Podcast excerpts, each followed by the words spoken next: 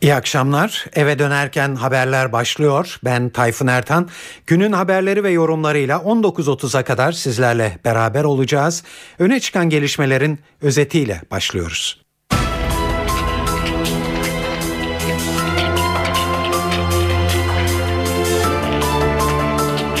Başbakan Erdoğan dünkü mitinglerde gezi olaylarını nasıl teşhis ettiğini ortaya koydu. Erdoğan kendilerini içeriden ve dışarıdan tuzaklar kurulmuş olduğunu tekrarladı.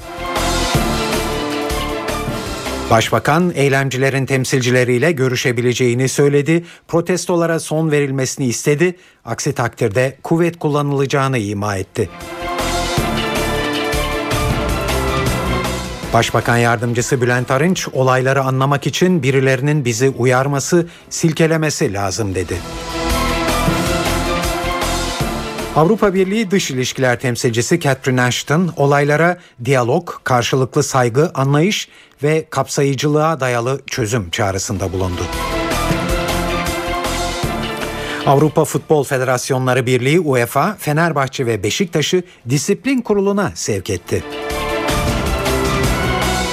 Ve lisans yerleştirme sınavı bu hafta sonu başlıyor.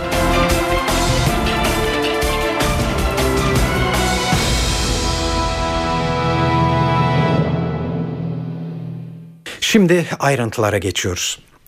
İstanbul'da Gezi Parkı eylemleri on dördüncü gününde. Gündemde öne çıkan Başbakan Tayyip Erdoğan'ın dün akşam altı farklı noktada A K P'lilere yaptığı konuşmalar. Miting havasında geçen bu konuşmalar bize Başbakan Erdoğan'ın olayların nedenlerine nasıl baktığını, sorunu nasıl teşhis ettiğini gösterdi. Erdoğan olayların nasıl sona erebileceğine de değindi. Bu yayında ayrıntılı bir şekilde Başbakan'ın söylediklerine, gelen tepkilere ve bağımsız gözlemcilerin yorumlarına bakacağız.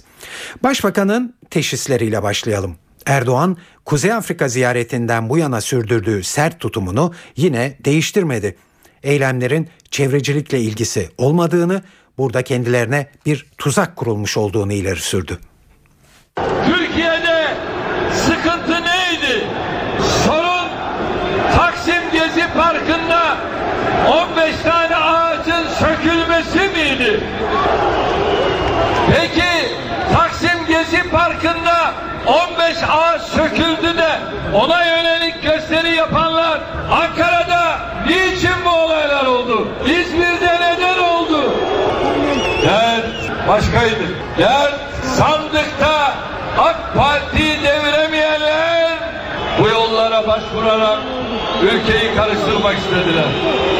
Fakat bu oyun tutmaz. Bu oyun tutmaz.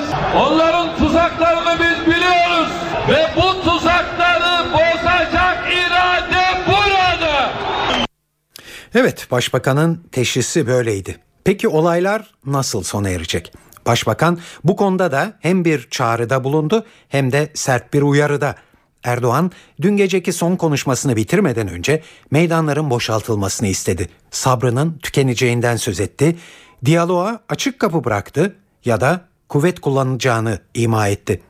Derdiniz varsa valimle, bakanımla, hatta gelin benimle konuşun dedi. Ardından da eylemi devam ettirirseniz anladığınız dilden konuşuruz diye ekledi. Yok Kızılay'da, yok Suriye'de, yok Kuğulu Park'ta, yok şurada, yok burada. Artık bu eylemlere son verilmesini özellikle rica ediyorum. Bir derdiniz varsa belediye başkanıma gidersiniz, valime gidersiniz, kültürle alakalıysa kültür bakanıma gidersiniz. Olmadı, temsilcilerinizi seçersiniz, ben dahi kabul ederim. Ama bunların hiçbirisi değil de başka yola tevessül etmeye veya aynı şekilde devam ederseniz kusura bakmayın, anladığınız dilden konuşmak zorunda kalın. Çünkü sabrın da bir sonu var. Sabrın da bir sonu var. Çünkü bu ülkeyi dünyada adeta terörün estiği bir ülke olarak gösteremezsiniz. Utanmadan, sıkılmadan Arap Baharı diyorlar. Şimdi de Türk Baharı diyorlar. Ya bunlar ne kafi ya. Türk Baharı iki bin Meliki'nin üç Kasım'ında oldu. Hem de öyle oldu ki dünyada Türkiye umulmayan yerlere ulaştı. Her şeyiyle. Sessiz devrim dedi. Ona sessiz devrim diyen dünya şimdi bakıyorsun Türk Baharı diye şeyler konuşuyor. Niye? Çünkü kıskanıyorlar. Kıskanıyorlar. Ve o oyunların bozulacak, hiç endişe etmeyin. Başbakan gerilimden yana. Başbakan sertlikten yana. Ama filanca mutedil. Yani AK Parti kadroları içerisinde kendilerine göre bir ayrılık tohumu ekmek istiyorlar. Evet, Başbakan'ın bu sözlerine Ankara'da siyaset dünyasından gelen tepkilerle devam edelim. Muhalefet cephesinde C H P Genel Başkanı Kemal Kılıçdaroğlu, Başbakan'ın milletle inatlaşmamasını istedi. Hürriyet gazetesine konuşan C H P lideri, Başbakan çoğulculukla çoğunluğun ne anlama geldiğini bilmiyor, demokrasilerde çoğulculuk vardır ifadesini kullandı.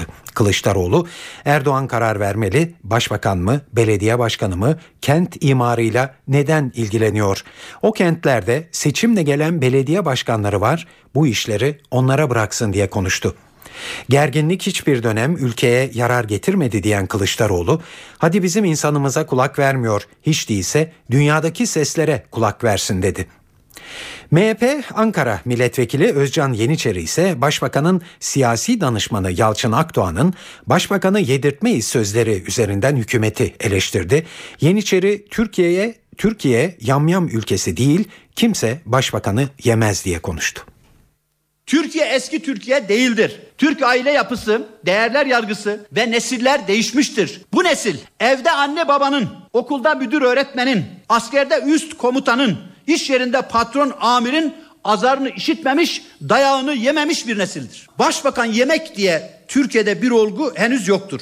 Çünkü Türkiye yamyamlar ülkesi değildir. Başbakan Erdoğan da polisimizi biz bunlara yedirmeyiz diyor. A K P iktidarı aklını yemek ve içmekle bozmuş durumdadır. Başbakan Erdoğan'ın hafta sonunda İstanbul ve Ankara'da yeniden miting düzenleyecek olmasına B D P eş başkanı Selahattin Demirtaş'tan eleştiri geldi. Hükümetin artık adım atması gerekir. Reform paketleri, demokrasi paketlerini parlamentoya getirmesi gerekir. Hükümet ne yapıyor? Miting kararı alıyor. Tamam, miting yap. Hükümetin de hakkıdır. A K P'liler de miting yapabilir, hakkıdır. Ama şu anda sokakta, meydanda, alanda isyan eden halka karşı doğru tutum mitingle karşılık vermek değil, demokrasi ve özgürlük paketiyle parlamentoya gelmektir.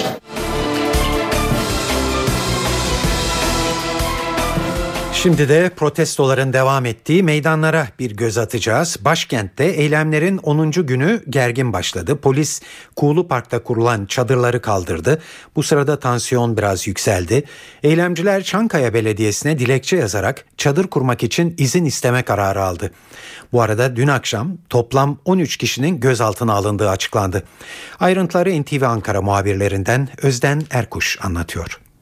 Kızılay dün gece çok hareketliydi. Bugüne ise sakin başladı. Sakin başladı ama polisin güvenlik önlemleri artık en üst seviyede. Bunun sebebi Bakanlar Kurulu toplantısı uzun bir aradan sonra başkent Ankara'da yeniden yapıldı. Ama bu eylemler başladığı günden bu yana, yani on günden bu yana eylemcilerin ana hedefi de başbakanlığa yürümekti. İşte bu nedenle hem eski başbakanlık yakınlarında hem de yeni başbakanlık toplantının devam ettiği yeni başbakanlık yakınlarında yoğun güvenlik önlemleri var. Tomalar, çevik kuvvet polisleri, yine asayiş ekipleri, terörle mücadele ekipleri, KOM ekipleri, çok sayıda polis şu anda Kızılay'da, deyim yerindeyse kuş uçurtmuyor. Akşam saatlerinde gerçekleşebilecek olası protesto eylemlerine karşı e, Kızılay'da pek çok noktanın bariyerlerle çevrildiğini belirtelim. Özellikle Güven Park civarında güvenlik önlemleri en üst seviyede. Gelelim Kuğulu Park'a. Kuğulu Park, Gezi Park'a destek eylemlerinde e, Ankara'dan verilen desteğin ilk noktasıydı. O günden bu yana, deyim yerindeyse Gezi Park'ın biraz daha küçük ölçeklisi demek mümkün. Tıpkı orada olduğu gibi çadırlar alanlar var. Tıpkı Gezi Park'ta olduğu gibi bir kütüphane var. Yemeklerin birleştirildiği, yenildiği alanlar var ve çok sayıda genç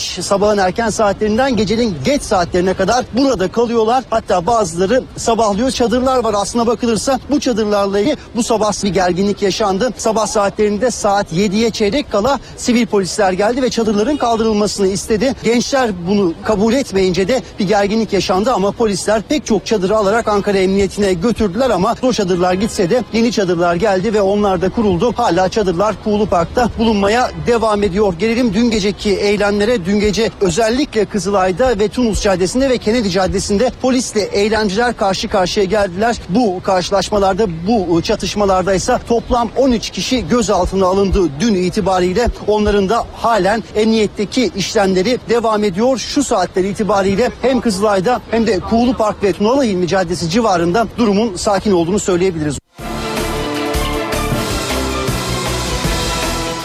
İstanbul'da ise Gezi Parkı yine hareketli. Parkın bulunduğu alan artık turistlerin de ilgisini çekmeye başladı. Turistler kafileler halinde parkı ziyaret ediyor.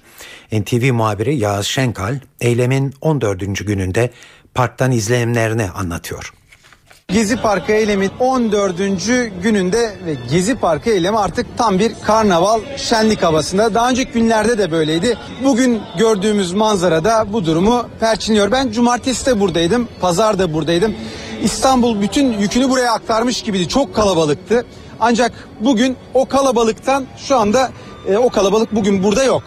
Cumartesi ve pazar yine aslan yere düşmeyecek bir kalabalık vardı. Bugün Taksim normal bir gün gibi, ancak Gezi Parkı yine çok hareketli. Gezi Parkı'nda çadırlar duruyor. Turistlerin uğrak yeri olmuş. Yani biraz önce geçtim, gördüm. Turist kafileleri artık Gezi Parkı'na da geliyorlar. Burada fotoğraf çektiriyorlar. Çadırların yanında fotoğraf çektiriyorlar. Antikapitalist Müslümanlar çadırdan bir mescit oluşturmuşlar. Namazlarını orada kılıyorlar. Fotoğraf sergisi gördüm ve bir de serbest kürsü vardı. İsteyen İstanbullular orada iki dakika boyunca eylemle ilgili düşüncelerini söylüyorlardı. Birkaç saat önce de Beyoğlu Belediyesi buradaydı. Gezi Parkı çevresindeydi. Gezi Parkı çevresinde ilaçlama yaptı. Özellikle seyyar tuvaletler ve çöp kutularının kenarında ilaçlama yaptı, bir hastalık olmasın diye. Taksim tam bir pankart denizi görüntüsünde, bütün binalarda, sokaklarda, her yerde pankartlar, bayraklar var. Başbakan Erdoğan'ın açıklamalarında buradaki eylemcilere sordum, ne düşünüyorsunuz dedim. Tepkiyle karşıladılar tabii ki, taleplerini yinelediler. En önemli talepleri Gezi Parkı'nın yine Gezi Parkı olarak kalması, olayların sorumlularının görevden alınması ve gözaltına alınan arkadaşlarının serbest bırakılması.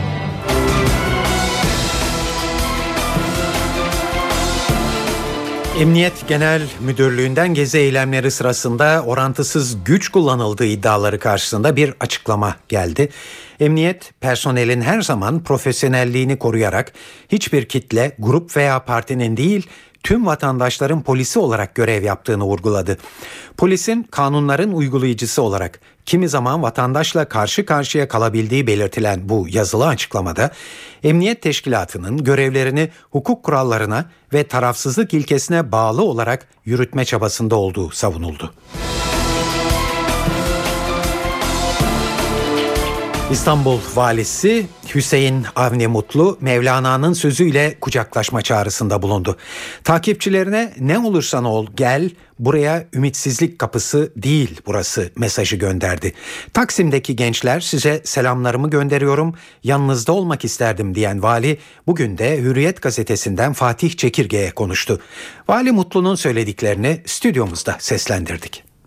"Makamlar geçici. Ben bunca yıl insan için hizmet ettim. Vicdanınız rahat mı değil mi? Siz ona bakın. Yoksa makam bugün var, yarın yok. Aslında günlerdir uyku tutmuyordu. Yazmak istiyordum, yazdım. Eğer yazmasaydım görevden ayrılırken "Ey İstanbul halkı, bana hakkınızı helal edin" diyebilir miydim? Orada gençler çadır içinde yatıyor. Ben burada rahat yatağımda. Onlar orada öyle yatıyorsa demek ki bir şey var. Demek ki bir şeyi anlatmak istiyorlar. Bunu ben anlamazsam kim anlayacak? O çocuklar şiddet yapmıyor. Özgürlüklerine, bireylerine sahip çıkmak istiyorlar. Bunu anlamadan, dinlemeden nasıl uyurum? Ben bu şehrin valisiyim. Elbette o gençler, o çocuklar seslerini bana duyurmak isteyecek. Duymazdan gelebilir miyim? Duymazdan gelirsen nasıl uyuyabilirim? Beni tanıyanlar bu halimle bu göreve getirdiler. Ben insan endeksli bir insanım. Böyle hizmet ettim. Önce insan derim, sonra makamlar." Evet, İstanbul Valisi Hüseyin Avni Mutlu'nun e, Hürriyet gazetesine yaptığı açıklamalar. N T V Radyo'da eve dönerken haberleri dinliyorsunuz.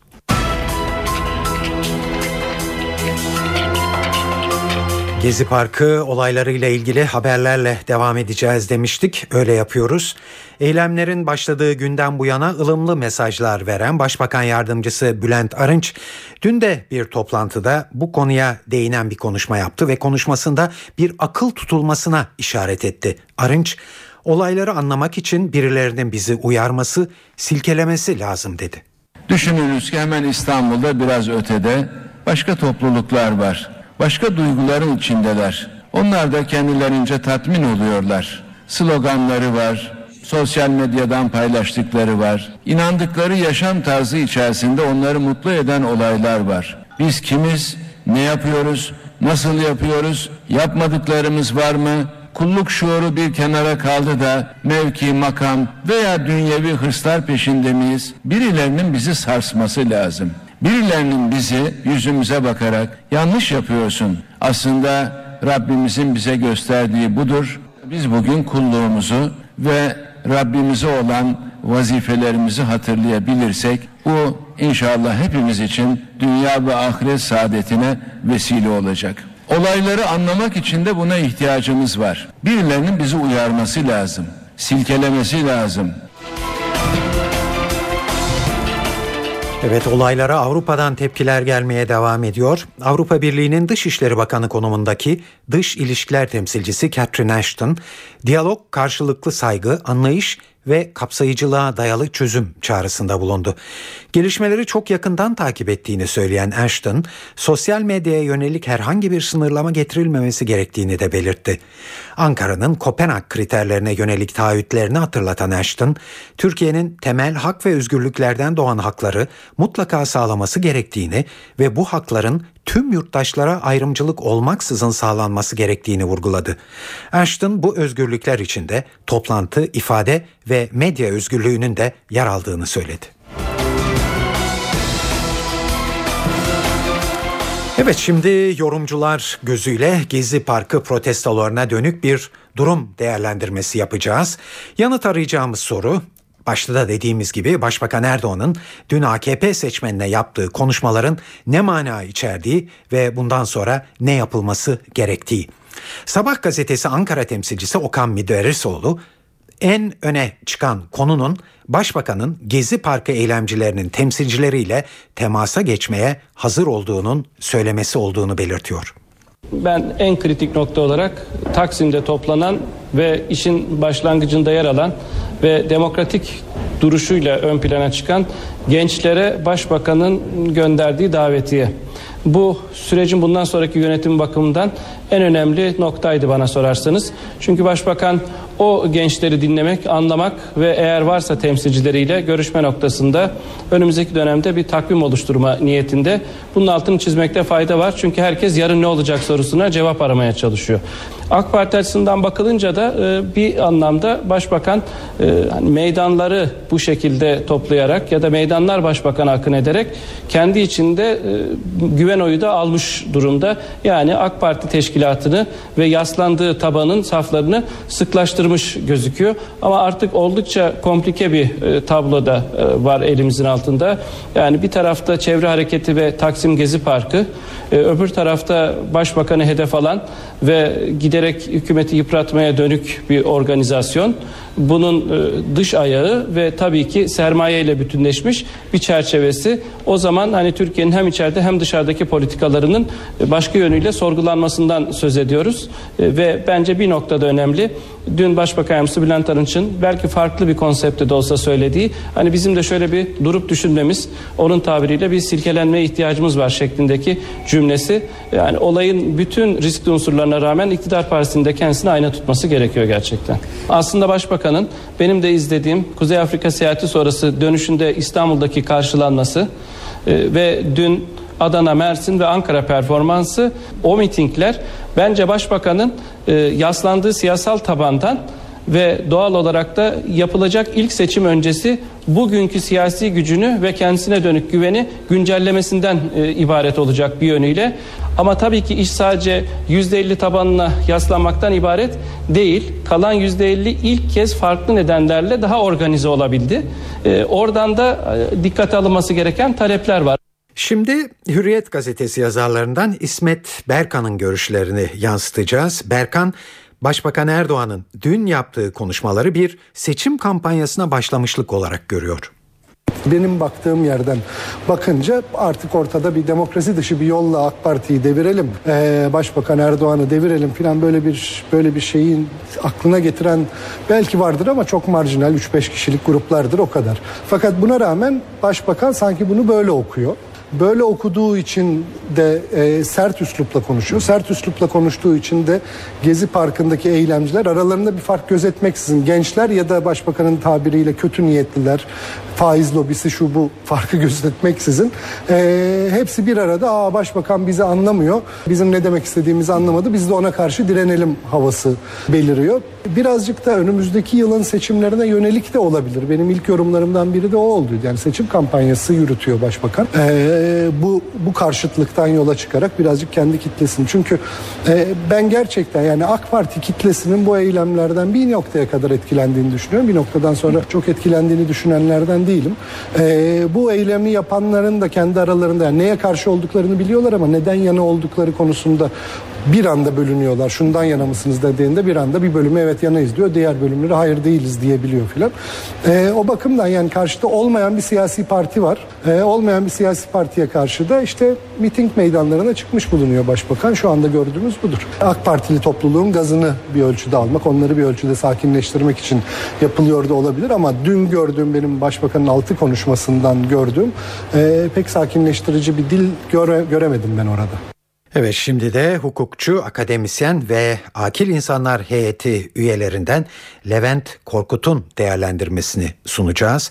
Korkut bundan böyle uzlaştırıcı ve birleştirici siyasetler izlenmesi gerektiği görüşünde.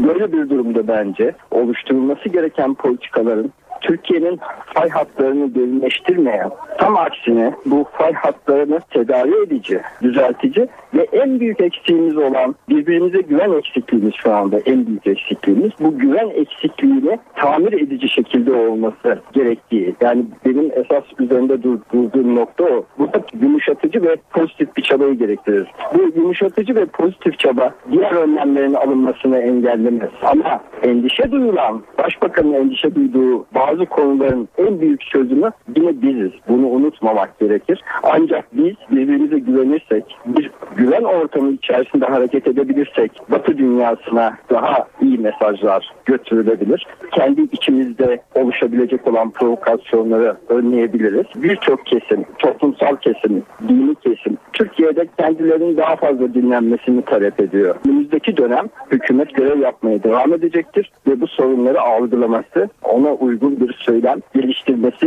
e, gerekir ki e, bu olaylar ya da benzerleri e, tekrarlanmasın ve toplum bir nefes alabilsin. Burada tabii seçime yüklenmek, evet demokrasilerde seçim e, en önemli araçtır. Ancak bu sorunların çözülmesi seçimlerle doğrudan ilişkili değil. Hükümetin bir de iki seçim arasında ne yapacağını düşünmesi gerekir. Sayısal çoğunluklar elde edebilir. Ama bu toplumsal sorunları kendiliğinden çözebilir mi acaba? Kutuplaşmayı giderebilir mi diye düşünüp gerekli mekanizmaları, çözüm yollarını oluşturmak gerekiyor. Başbakanın teşhislerinden o dile getirmekte olduğunuz toplumsal bazı şikayetlerin anlaşıldığı izlenimine vardınız mı?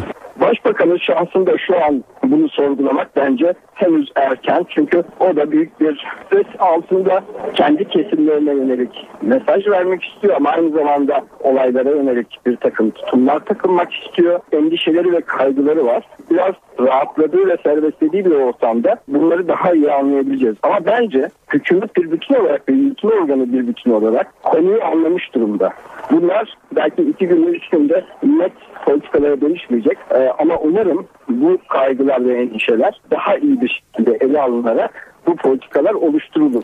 En kısa vadede yapılması gereken bence durumu mümkün olduğu kadar kutuplaştırmadan ve sakin bir şekilde çözebilmek.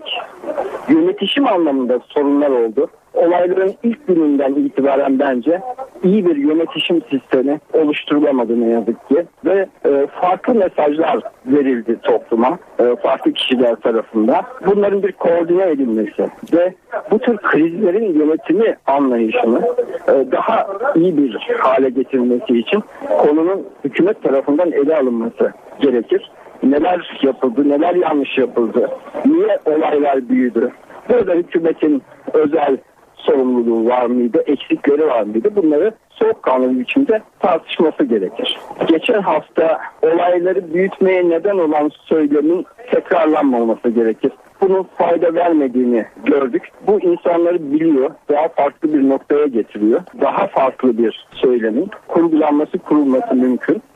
Bir de e, hükümet şu ayrımı yapmalı bence. Evet, gerçekten bu olaylarda provokasyonların rolü olabilir. Anti-A K P şeklinde hükümetin herhangi bir şekilde zor durumda kalması, görevini terk edecek hale getirilmesini amaçlayanlar olabilir. Ama hükümetin de böyle bakanlarla sadece hükümet politikalarını iyi amaçlar doğrultusunda eleştirenleri ayırması, soğukkanlı olması gerekir. Burada soğukkanlılık, aklı selim, makulü bulma ve hatalı olan ifadeleri tekrarlamamız bence kısa vadede en önemli unsurlar. Evet, Gezi olaylarıyla ilgili bir e, son dakika haberini de ekleyelim. Protestolarda yaralanan, yaralananlara ilk müdahalenin yapıldığı Dolmabahçe'deki Valide Sultan Camii'de içki içildiği iddiaları üzerine inceleme başlatıldı.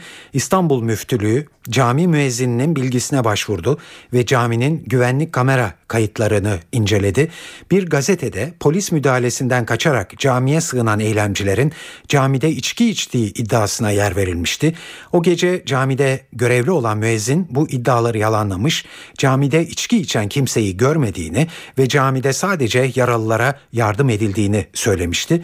Müftülük incelemesinin başlamasının ardından müezzinin de yıllık izne çıktığı anlaşılıyor.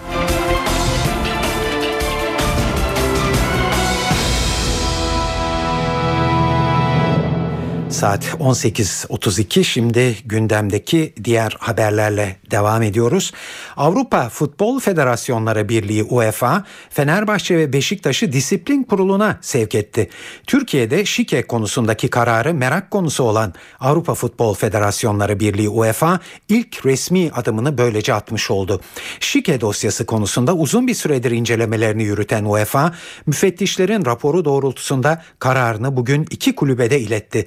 UEFA'nın yaklaşık bir buçuk yıl süren incelemesinden sonra verdiği bu karar, her iki takımın ceza tehlikesiyle yüz yüze olduğunun ilk işareti olarak kabul ediliyor. Fenerbahçe'den konuyla ilgili bir açıklama geldi. Bu yazılı açıklamada UEFA'nın kulübün doğrudan veya dolaylı olarak maç sonucuna etki edecek eylemde bulunduğunu iddia ettiği ve müfettişlerin gelecek iki sezon Fenerbahçe'nin UEFA müsabakalarından men edilmesini talep ettiği ifade edildi. Aynı yazıda Fenerbahçe'den yirmi Haziran tarihine kadar savunmasını istediği belirtiliyor.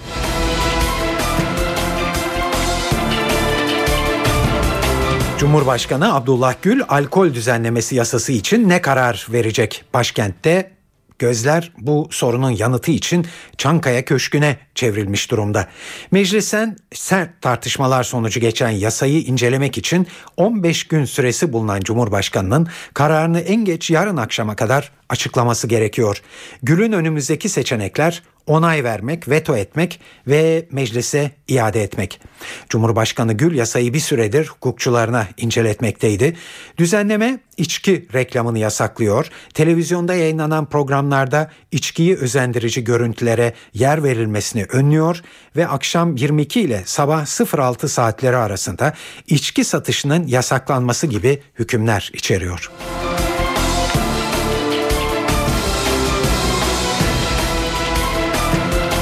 Ekonominin öncü göstergelerinden sanayi üretimindeki artış sürüyor. Endeks Nisan ayında bir önceki yılın aynı dönemine göre yüzde üç virgül beş yükseldi. Rakamsal verileri N T V muhabiri Ahmet Ergen'den dinliyoruz. yüzde üç virgül dört oranında bir artış var sanayi üretiminde Nisan ayı itibariyle. Beklentilerle hemen hemen aynı paralelde bir gerçekleşme. Piyasalarda yapılan anketlerde sanayi üretimi için Nisan ayında yüzde üç virgül sekiz oranında bir artış beklentisi söz konusuydu. Gerçekleşme Türkiye İstatistik Kurumu'nun açıkladığı rakam yüzde üç virgül dört oranında bir artışa işaret etti. Yılın ikinci çeyreğine ilişkin sanayi üretiminde İlk veri bu. E, büyüme açısından oldukça önemli bir gösterge. Büyümenin öncü göstergesi. Bu anlamda baktığımızda Mart ayına göre de bir artış var. yüzde bir virgül dört oranında Mart ayında artış söz konusuydu. Mevsim ve takvim etkisinden arındırılmış sanayi üretimi, yani Mart'a göre değişimde yüzde bir virgül üçlük artışa işaret ediyor. Hemen belirtelim. Mart ayında Şubat'a göre azalışla gerçekleşen bir sanayi üretimi vardı. Bu açıdan da önemli. Aylık değişimde yeniden artış e, trendine girmiş durumda. Çok kısaca alt sektörleri verelim. Madencilik ve taş ocakçılığı sektöründe yüzde üç virgül bir, imalat sanayi sektöründe yüzde üç virgül altılık artışlar söz konusu. Elektrik, gaz, buhar ve iklimlendirme üretim ve dağıtımında da yüzde iki virgül üçlük artış var. Ana rakamı tekrar edelim. yüzde üç virgül dört beklentilere oldukça yakın bir artışla e, Nisan ayı sanayi üretim endeksinde gerçekleşme söz konusu. yüzde üç virgül dört artış şeklinde. Evet, yeri gelmişken e, bugün para ve sermaye piyasalarında neler oldu onu da duyuralım sizlere. C N B C'den Enis Şener'de mi dinliyoruz? Borsa İstanbul'da sular durulmuyor. Sabah saatlerinde endeks fiyatlamasında yaşanan teknik bir arıza nedeniyle güne geç başlayan borsada düşüşün sürdüğü takip edildi. Analistler özellikle hafta sonu Başbakan Erdoğan'ın açıklamalarında herhangi bir yumuşama sinyalinin olmamasıyla yatırımcıların satış eğilimini koruduğunu ifade ediyor. BIST yüz endeksi günü yüzde iki virgül elli kayıpla yetmiş altı bin üç yüz seksen altı seviyesinden tamamladı. Düşüşün öncüsü yine banka hisseleri oldu. Kredi derecelendirme kuruluşu Moody's'den gelen uyarılar da borsadaki düşüşte etkili oldu. Moody's, yurt genelinde protestoların devam etmesi durumunda cari açık riskinin belirginleşebileceğini ifade etti. T L tarafında ise değer kaybı vardı. Dolar T L tekrar bir virgül doksanlı bölgelere yükseldi. Küresel piyasalarda gelişen ülke paralarından çıkış yaşanması ve içerideki siyasi riskler T L'deki değer kaybının temel nedeni olarak gösteriliyor. Yurt dışında ise daha olumlu bir tablo var. Bir diğer kredi derecelendirme kuruluşu olan S and P'nin A B D not görünümünü yükseltmesiyle borsalarda yükseliş hızlandı ve dolar euro karşısında değerlendi. Euro dolar paritesi bir virgül otuz ikinin altına geriledi. N T V Radyo'da eve dönerken haberleri dinliyorsunuz. E, L Y S üniversite sınavı için geri sayım başladı. beş oturumda yapılacak lisans yerleştirme sınavı on beş on altı Haziran'la bir sonraki haftada yirmi iki yirmi üç Haziran tarihlerinde yapılacak. Şimdi bu tip sınavların öncesinde hep yaptığımız gibi uzmanların ağzından e, size bazı uyarılar e, yansıtacağız. Rehber öğretmen Cihan Yeşilyurt adayların sınava girerken dikkat etmesi gereken hususları şöyle sıralıyor.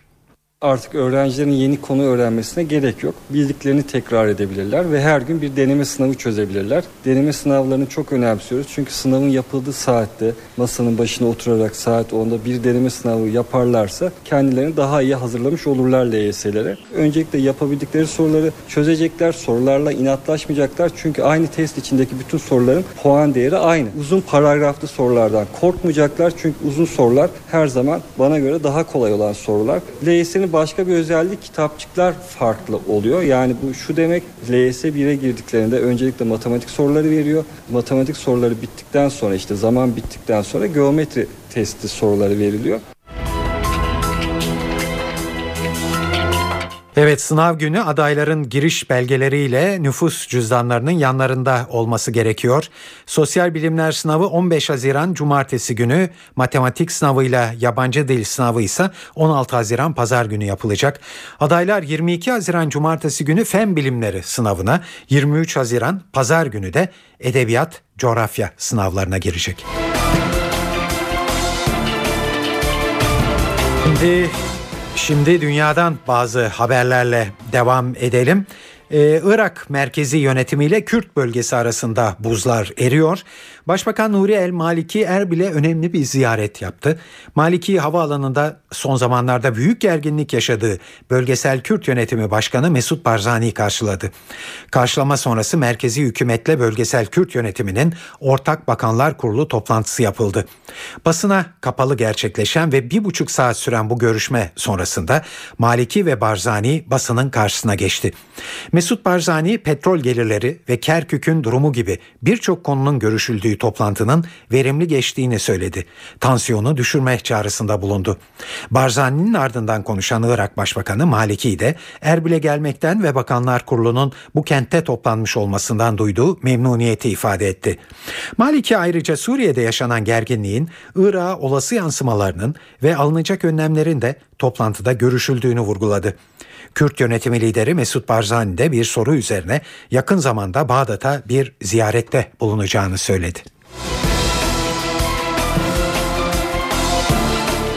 Amerika Birleşik Devletleri istihbarat servislerinin telefon kayıtlarıyla internet faaliyetlerini izlediğini sızdıran isim belli oldu.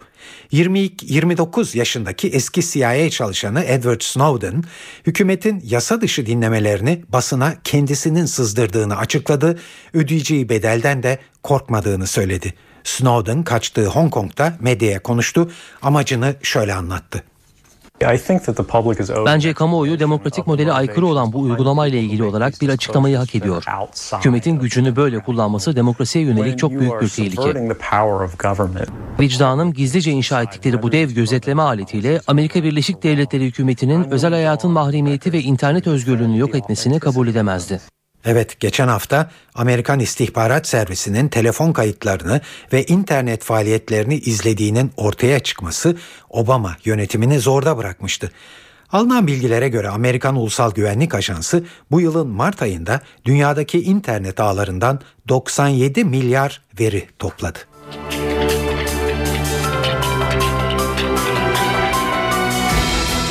Avrupa'nın merkezi sele teslim olmuş durumda. Sel felaketiyle mücadelenin ikinci haftasında Elbe Nehri'nin taşması sonucu Almanya'nın doğusunda binlerce kişi evlerinden tahliye edildi.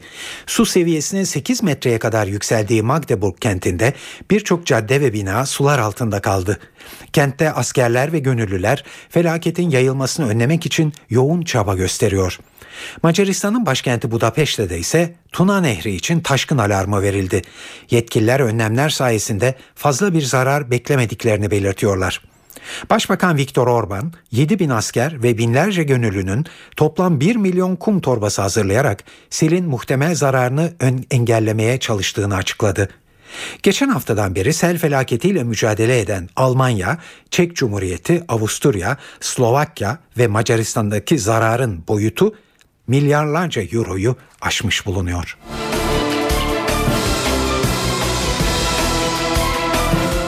Avrupa'nın büyük bölümünde durgunluk var ve işsizlik artıyor. Ancak Fransa Cumhurbaşkanı François Hollande pembe bir tablo çizdi. Hollande, Euro bölgesinde dört yıldır devam eden borç krizinin sona erdiğini öne sürdü. Japonya'da konuşan Hollande, şunun bilinmesi gerekiyor ki Avrupa'daki kriz sona erdi dedi. Hollande artık bölgede istikrar ve birliğin tüm unsurlarına sahip olduklarının altını çizdi. Fransa Cumhurbaşkanı Euro bölgesindeki ekonomi yönetiminde ilerleme oldu deyip bankacılık ve bütçe konularında ortak bir politika benimsendiğini ifade etti. Euro krizi sırasında İrlanda ve Portekiz'e bir, Yunanistan'a da iki kez kurtarma paketi verilmişti. Ayrıca İspanya bankaları da kurtarılmıştı. Uluslararası Para Fonu, I M F ve Avrupa Birliği Kıbrıs'a da on milyar euroluk kredi sağlamıştı. Hali hazırda Euro bölgesinde işsizlik yüzde on iki virgül iki ile rekor seviyede. İşsiz sayısı ise yirmi milyona yaklaşmış durumda.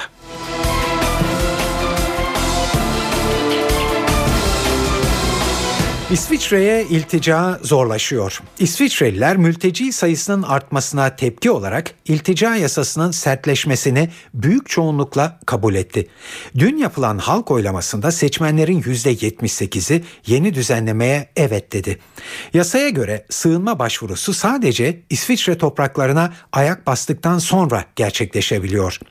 Bunun yanı sıra kendi ülkelerinde askerlik yapmaktan kaçanların sığınma talepleri daha en baştan reddediliyor. Ayrıca sığınmacılar işlemleri sona erene kadar belli yerlerde kurulan kamplarda tutulmaya zorlanıyor. İsviçre'de yaklaşık elli bin kişi sığınmacı olmak için bekliyor. İltica yasasının sertleştirilmesine karşı olanlar, yasanın halk tarafından böylesine büyük bir farkla kabul edilmesini beklemiyordu.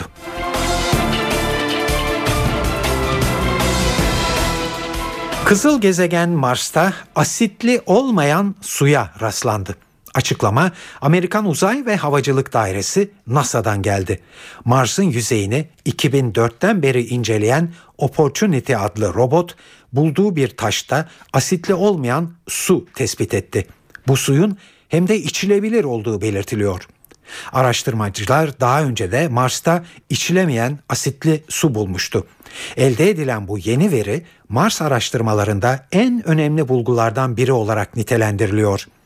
iki bin dörtte sadece doksan günlüğüne Mars'a gönderilen Opportunity çok uzun zamandır gezegeni incelemekteydi. Yetkililer güneş enerjisiyle çalışan Opportunity'nin ne kadar daha görevine devam edeceği konusunda kendilerinin de bilgi sahibi olmadığını belirtiyorlar.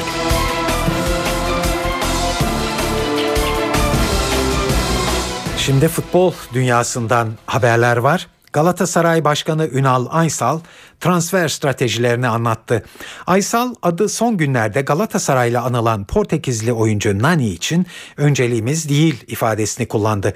Aysal Melo'yu takımda tutmak istediklerini söyledi. Bizim iki senedir üst üste oluşturulmuş yepyeni güzel bir takımımız var. Burada bir iki eksiğimiz varsa bunlar tamamlanmaya çalışıyor. Diğer kulüplerde olduğu gibi toplu bir değişim, toplu bir e, hareketlenme yok bizde. Biz sadece eksiklerimizi tamamlıyoruz. Bunu da çok dikkatli olarak tamamlıyoruz. İhtiyacımız olmayan yerlere de oyuncu almak niyetinde değil. Bunların ismi etrafında ben birkaç defa belirttim. Benim önceliklerim arasında olan bir pozisyon değil o. Ama çok iyi bir gelişme olursa bunları da ara sıra yapıyoruz, farkındasınız. Ee, hiçbir şeye e, katiyetle olmaz dememek lazım. Ama şu anda benim masamda önüme gelmiş böyle bir dosya, böyle bir teklif, böyle bir ilişki yok. Melo çalışıyoruz şu anda. Yani Melo'yu içeride tutabilirsek tutmak isteriz. Ama şartlar, e, Melo'nun kendi tercihleri, bunların hepsini bir araya getirmek için biraz zamana ihtiyaç var. Dünyaca ünlü teknik direktör José Mourinho Chelsea'ye gitti ama İspanya'da hala tartışılmaya devam ediliyor. üç yıl görev yaptı Real Madrid'de sezon sonunda sıkıntılı bir dönem e, geçirdiğini kendisi de dile getiren e, José Mourinho sık sık İspanyol basınıyla da tartışmış ve takım taraftarlarıyla da yıldızı bir türlü barışmamıştı. Evet, şimdi José Mourinho'ya bir tepki de Barcelonalı futbolcu Andrés Iniesta'dan geldi. El País gazetesine açıklamalarda bulunan Iniesta, Portekizli teknik adamın ülke futboluna büyük zarar verdiğini ileri sürdü. Mourinho'nun görevde bulunduğu üç sezon boyunca çok çirkin olaylara sebep verdiğini ileri süren Iniesta, Portekizli teknik adamın Real Madrid taraftarlarıyla sürekli kavga halinde olduğunun altını çizdi. Mourinho'nun milli takımdan arkadaşı Casillas'la yaşadığı sorunları da gündeme getiren Iniesta, arkadaşının bu şekilde bir davranışı kesinlikle hak etmediğini söyledi.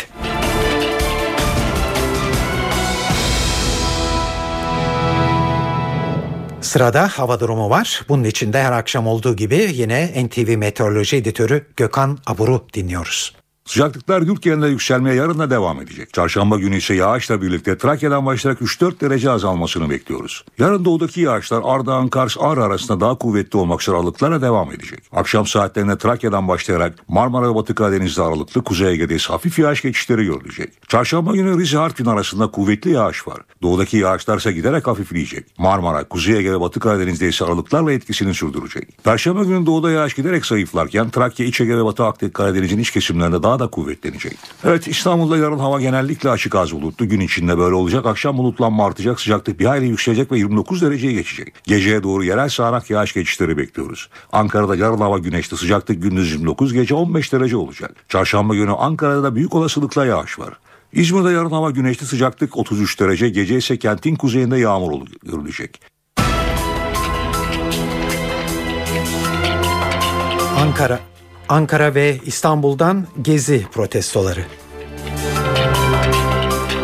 Avrupa Birliği Dış İlişkiler Temsilcisi Catherine Ashton, olaylara diyalog, karşılıklı saygı, anlayış ve kapsayıcılığa dayalı çözüm çağrısında bulundu. Avrupa Futbol Federasyonları Birliği UEFA, Fenerbahçe ve Beşiktaş'ı disiplin kuruluna sevk etti. Ve üniversiteler lisans yerleştirme sınavı bu hafta sonu başlıyor.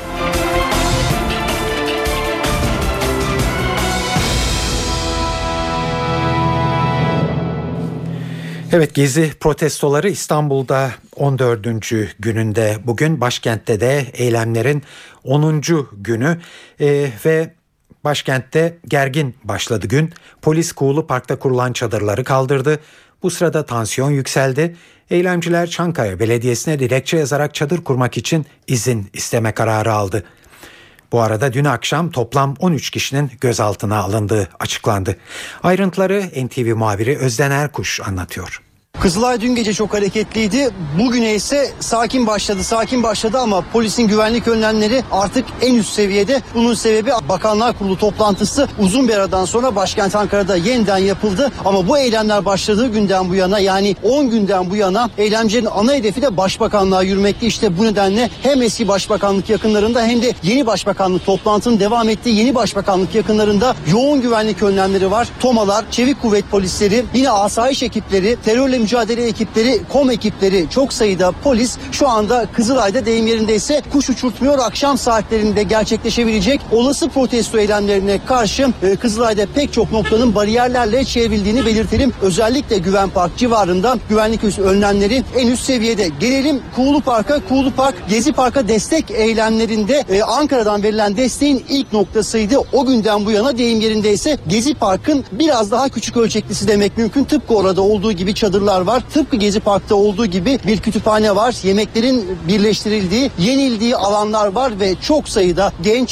sabahın erken saatlerinden gecenin geç saatlerine kadar burada kalıyorlar. Hatta bazıları sabahlıyor. Çadırlar var. Aslına bakılırsa bu çadırlarla ilgili bu sabah bir gerginlik yaşandı. Sabah saatlerinde saat yediye çeyrek kala sivil polisler geldi ve çadırların kaldırılmasını istedi. Gençler bunu kabul etmeyince de bir gerginlik yaşandı ama polisler pek çok çadırı alarak Ankara Emniyeti'ne götürdüler ama o çadırlar gitse de yeni çadırlar geldi ve onlar da kuruldu. Hala çadırlar Kuğulu Park'ta bulunmaya devam ediyor. Gelelim dün geceki eylemlere. Dün gece özellikle Kızılay'da ve Tunus Caddesi'nde ve Kennedy Caddesi'nde polisle eylemciler karşı karşıya geldiler. Bu karşılaşmalarda, bu çatışmalardaysa toplam on üç kişi gözaltına alındı dün itibariyle. Onların da halen emniyetteki işlemleri devam ediyor. Şu saatler itibariyle hem Kızılay'da hem de Kuğulu Park ve Tunalı Hilmi Caddesi civarında durumun sakin olduğunu söyleyebiliriz.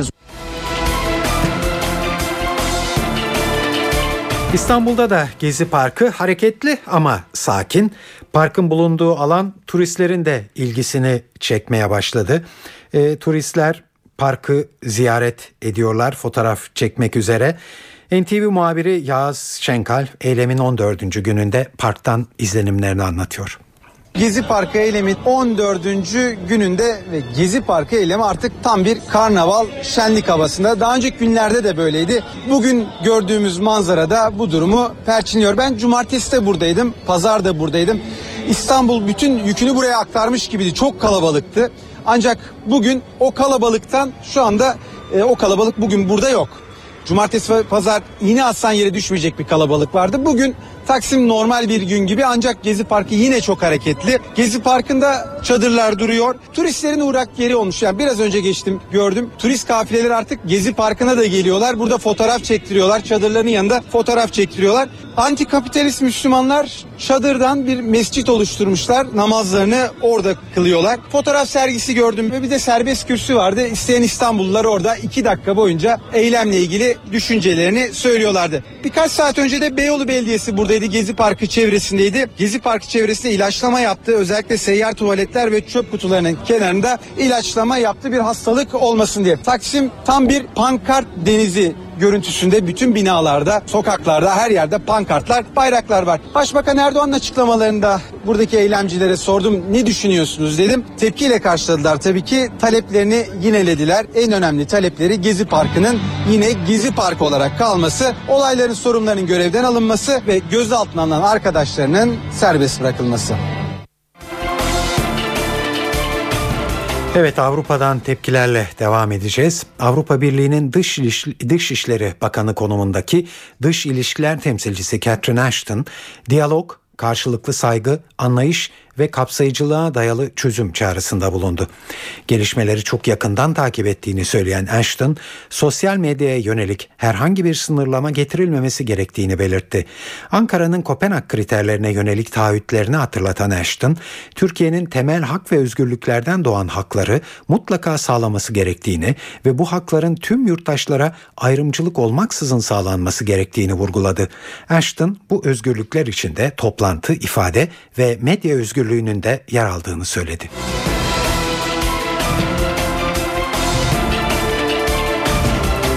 Gezi Parkı protestolarında yaralananlara ilk müdahalenin yapıldığı Dolmabahçe'deki Valide Sultan Camii'nde içki içildiği iddiaları üzerine inceleme başlatıldı. İstanbul Müftülüğü cami müezzininin bilgisine başvurdu ve caminin güvenlik kamera kayıtlarını inceledi. Bir gazetede polis müdahalesinden kaçarak camiye sığınan eylemcilerin camide içti, içki içtiği iddiasına yer verilmişti. O gece camide görevli olan müezzin iddiaları yalanlamış, camide içki içen kimseyi görmediğini ve camide yaralılara yardım edildiğini söylemişti. Müftülük incelemesinin başlamasının ardından müezzinin yıllık izne çıktığı anlaşılıyor.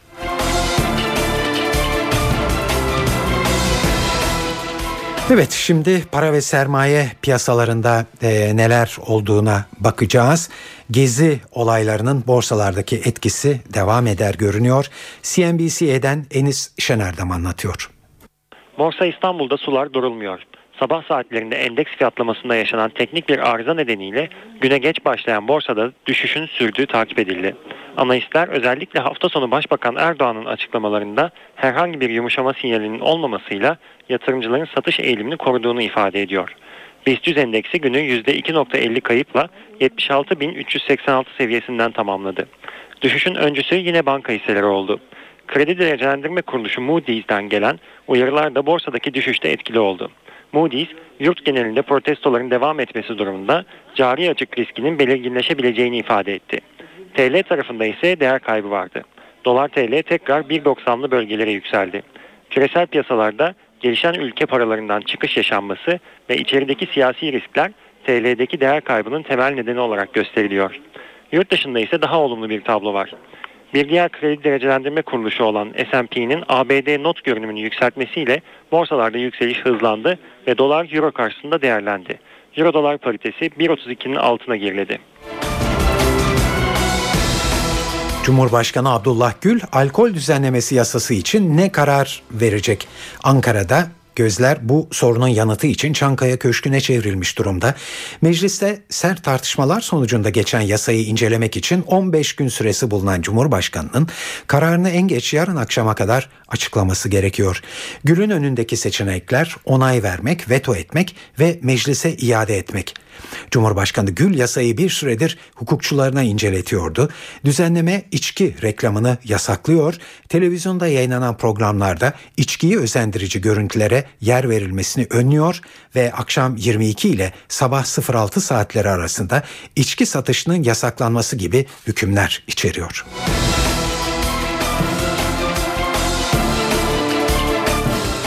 Irak merkezi yönetimiyle Kürt bölgesi arasında buzlar eriyor. Başbakan Nuri El Maliki Erbil'e önemli bir ziyaret yaptı. Maliki havaalanında son zamanlarda büyük gerginlik yaşadığı Bölgesel Kürt Yönetimi Başkanı Mesut Barzani karşıladı. Karşılama sonrası merkezi hükümetle Bölgesel Kürt Yönetimi'nin Ortak Bakanlar Kurulu toplantısı gerçekleşti. Basına kapalı yapılan bu toplantıda sonra Maliki ve Barzani basının karşısına geçerek olumlu açıklamalarda bulundular. Maliki ayrıca Suriye'de yaşanan gerginliğin Irak'a olası yansımalarının ve alınacak önlemlerin de toplantıda görüşüldüğünü vurguladı. Kürt yönetimi lideri Mesut Barzani de bir soru üzerine yakın zamanda Bağdat'a bir ziyaret gerçekleştireceğini söyledi. Günün gelişmeleriyle devam ediyoruz. Üniversite sınavı için geri sayım başladı. beş oturumda yapılacak lisans yerleştirme sınavı on beş on altı Haziran'la yirmi iki yirmi üç Haziran tarihlerinde gerçekleşecek. Şimdi bu tıp sınavların öncesinde hep yaptığımız gibi uzmanların ağzından bazı uyarılar yansıtacağız sizlere. Rehber öğretmen Cihan Yeşilyurt, adayların sınava girerken dikkati, dikkat etmesi gereken hususları şöyle sıralıyor. Artık öğrencilerin yeni konu öğrenmesine gerek yok. Bildiklerini tekrar edebilirler ve her gün bir deneme sınavı çözebilirler. Deneme sınavlarını çok önemsiyoruz. Çünkü sınavın yapıldığı saatte masanın başına oturarak saat onda bir deneme sınavı yaparlarsa kendilerini daha iyi hazırlamış olurlar L Y S'lere. Öncelikle yapabildikleri soruları çözecekler. Sorularla inatlaşmayacaklar. Çünkü aynı test içindeki bütün soruların puan değeri aynı. Uzun paragraflı sorulardan korkmayacaklar. Çünkü uzun sorular her zaman bana göre daha kolay olan sorular. L Y S'nin başka bir özelliği kitapçıklar farklı oluyor. Yani bu şu demek, L Y S bire girdiklerinde öncelikle matematik soruları veriyor. Matematik soruları bittikten sonra işte zaman bittikten sonra geometri testi soruları veriliyor. Evet, sınav günü adayların giriş belgeleriyle nüfus cüzdanlarının yanlarında olması gerekiyor. Sosyal bilimler sınavı on beş Haziran Cumartesi günü, matematik sınavıyla yabancı dil sınavı ise on altı Haziran Pazar günü yapılacak. Adaylar yirmi iki Haziran Cumartesi günü Fen Bilimleri sınavına, yirmi üç Haziran Pazar günü de Edebiyat, Coğrafya sınavına girecekler.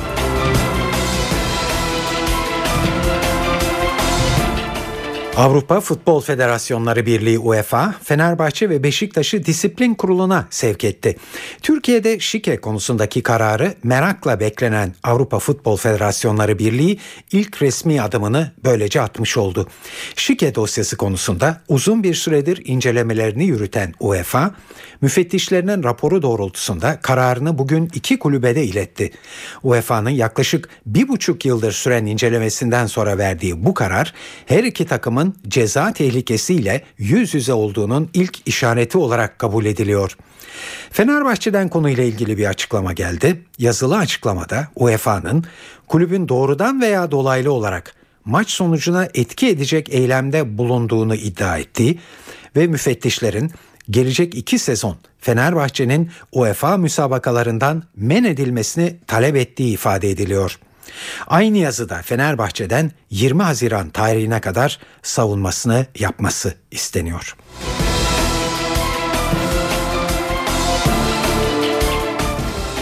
İsviçre'ye iltica zorlaşıyor. İsviçreliler mülteci sayısının artmasına tepki olarak iltica yasasının sertleştirilmesini büyük çoğunlukla kabul etti. Dün yapılan halk oylamasında seçmenlerin yüzde yetmiş sekizi yeni düzenlemeye evet dedi. Yasaya göre sığınma başvurusu sadece İsviçre topraklarına ayak bastıktan sonra yapılabiliyor. Bunun yanı sıra kendi ülkelerinde askerlik yapmaktan kaçanların sığınma talepleri baştan reddediliyor. Ayrıca sığınmacılar işlemleri sona erene kadar belli yerlerde kurulan kamplarda tutulmaya zorlanıyor. İsviçre'de yaklaşık elli bin kişi sığınmacı olmak için bekliyor.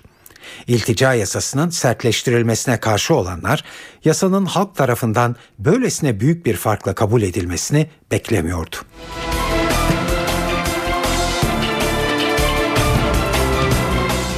Amerika Birleşik Devletleri istihbarat servislerinin telefon kayıtlarıyla internet faaliyetlerini izlediğini sızdıran kişi belli oldu.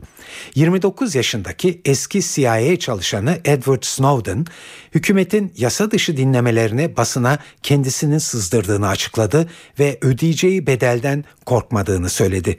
Snowden kaçtığı Hong Kong'da medyaya konuştu ve amacını şöyle anlattı. Bence kamuoyu demokratik modele aykırı olan bu uygulamayla ilgili olarak bir açıklamayı hak ediyor. Hükümetin gücünü böyle kullanması demokrasiye yönelik çok büyük bir tehlike. Vicdanım gizlice inşa ettikleri bu dev gözetleme aletiyle Amerika Birleşik Devletleri hükümetinin özel hayatın mahremiyeti ve internet özgürlüğünü yok etmesini kabul edemezdi. Evet, geçen hafta Amerikan İstihbarat Servisinin telefon kayıtlarını ve internet faaliyetlerini izlediğinin ortaya çıkması Obama yönetimini zorda bırakmıştı. Sızan bilgilere göre Amerikan Ulusal Güvenlik Ajansı bu yılın Mart ayında dünyadaki internet ağlarından doksan yedi milyar veri topladı.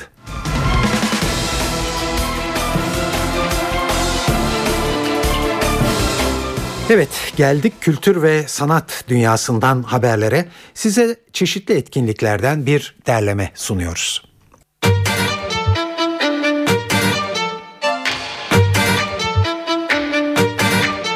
kırk birinci İstanbul Müzik Festivali devam ediyor. İstanbul Kültür Sanat Vakfı tarafından düzenlenen festival bu yıl zaman ve değişim temasıyla yapılıyor. Festival boyunca beş yüze yakın yerli ve yabancı sanatçının sahne alacağı orkestralı konserler, oda müziği ve resitallerle bazıları özgün programlardan oluşan toplam yirmi iki konser yer alıyor. Gezi eylemleri nedeniyle ertelenen festivalin açılış konseri dün akşam Lütfi Kırdar'da yapıldı. Konserde Saşa Götsel yönetimindeki Borusan İstanbul Filarmoni Orkestrası'na genç keman sanatçısı Beriko Çumburidze eşlik etti. İstanbul Müzik Festivali yirmi dokuz Haziran'a kadar devam edecek. İstanbul Müzik Festivali'nde genç yetenekleri keşfetmek ve teşvik etmek için geçen yıl başlatılan İstanbul Müzik Festivali Genç Solistini Arıyor projesi bu yılda devam ediyor. Bu yıl viyolonsel dalında gerçekleştirilen seçmeler sonucunda festivalin genç solisti Janson Kara oldu. Kadıköy Süreyya Operası bu akşam Janson Kara'nın performansına ev sahipliği yapacak. Müzik direktörü Ramiz Malik Aslanor yönetimindeki İstanbul Üniversitesi Devlet Konservatuarı Senfoni Orkestrası'nın eşlik edeceği konser saat yirmide başlıyor. Roger Waters İstanbul'a geliyor. Rock müziğinin efsane grubu Pink Floyd'un kurucusu Roger Waters, The Wall turnesiyle yedi yıl aranın ardından Garanti Bankası ana sponsorluğunda İstanbullu müzikseverlerle buluşuyor. The Wall albümünün turnesi kapsamında İstanbul'da konser verecek olan Waters, İTÜ Arena'da bir araya gelecek hayranlarıyla. Roger Waters'ın konser biletlerinin satışta olduğunu da belirtmeden geçmeyelim. Caz, rock, blues ve Latin müziğini harmanlayarak yorumladığı şarkılarıyla Zaz on altı Haziran Çarşamba günü Park Orman'da İstanbullu müzikseverlerle buluşacak. Konserin başlama saati on altı. Zaz ayrıca elli ikinci Uluslararası Bursa Festivali kapsamında on dokuz Haziran'da da Bursa Açık Hava Tiyatrosu'nda sahne alacak. Akşam evdeyseniz C N B C'de Falling Down adlı film var. Joel Schumacher'in yönetmenliğini yaptığı filmin oyuncu kadrosunda Michael Douglas, Robert Duvall ve Barbara Hershey yer alıyor. Los Angeles'ın sıkışık trafiğinde evine gitmeye çalışan Bill Foster'ın trafikte yaşadıklarının anlatıldığı filmin başlama saati yirmi üç. Öncesinde ise saat yirmi ikide Game of Thrones sezon finaliyle ekranda olacak. Star T V'de de saat yirmide Survivor izlenebilir. N T V'de ise saat yirmi birde Haber Aktüel ekrana gelecek. Evet, eve dönerken haberler bu akşam da burada sona eriyor. Ee, bu haberlerin editörlüğünü Sevan Kazancı, stüdyo teknisyenliğini Murat Çelik yaptı. Yarın on üçte gündem programında buluşmak dileğiyle ben Tayfun Ertan. Hepinize iyi akşamlar dileriz.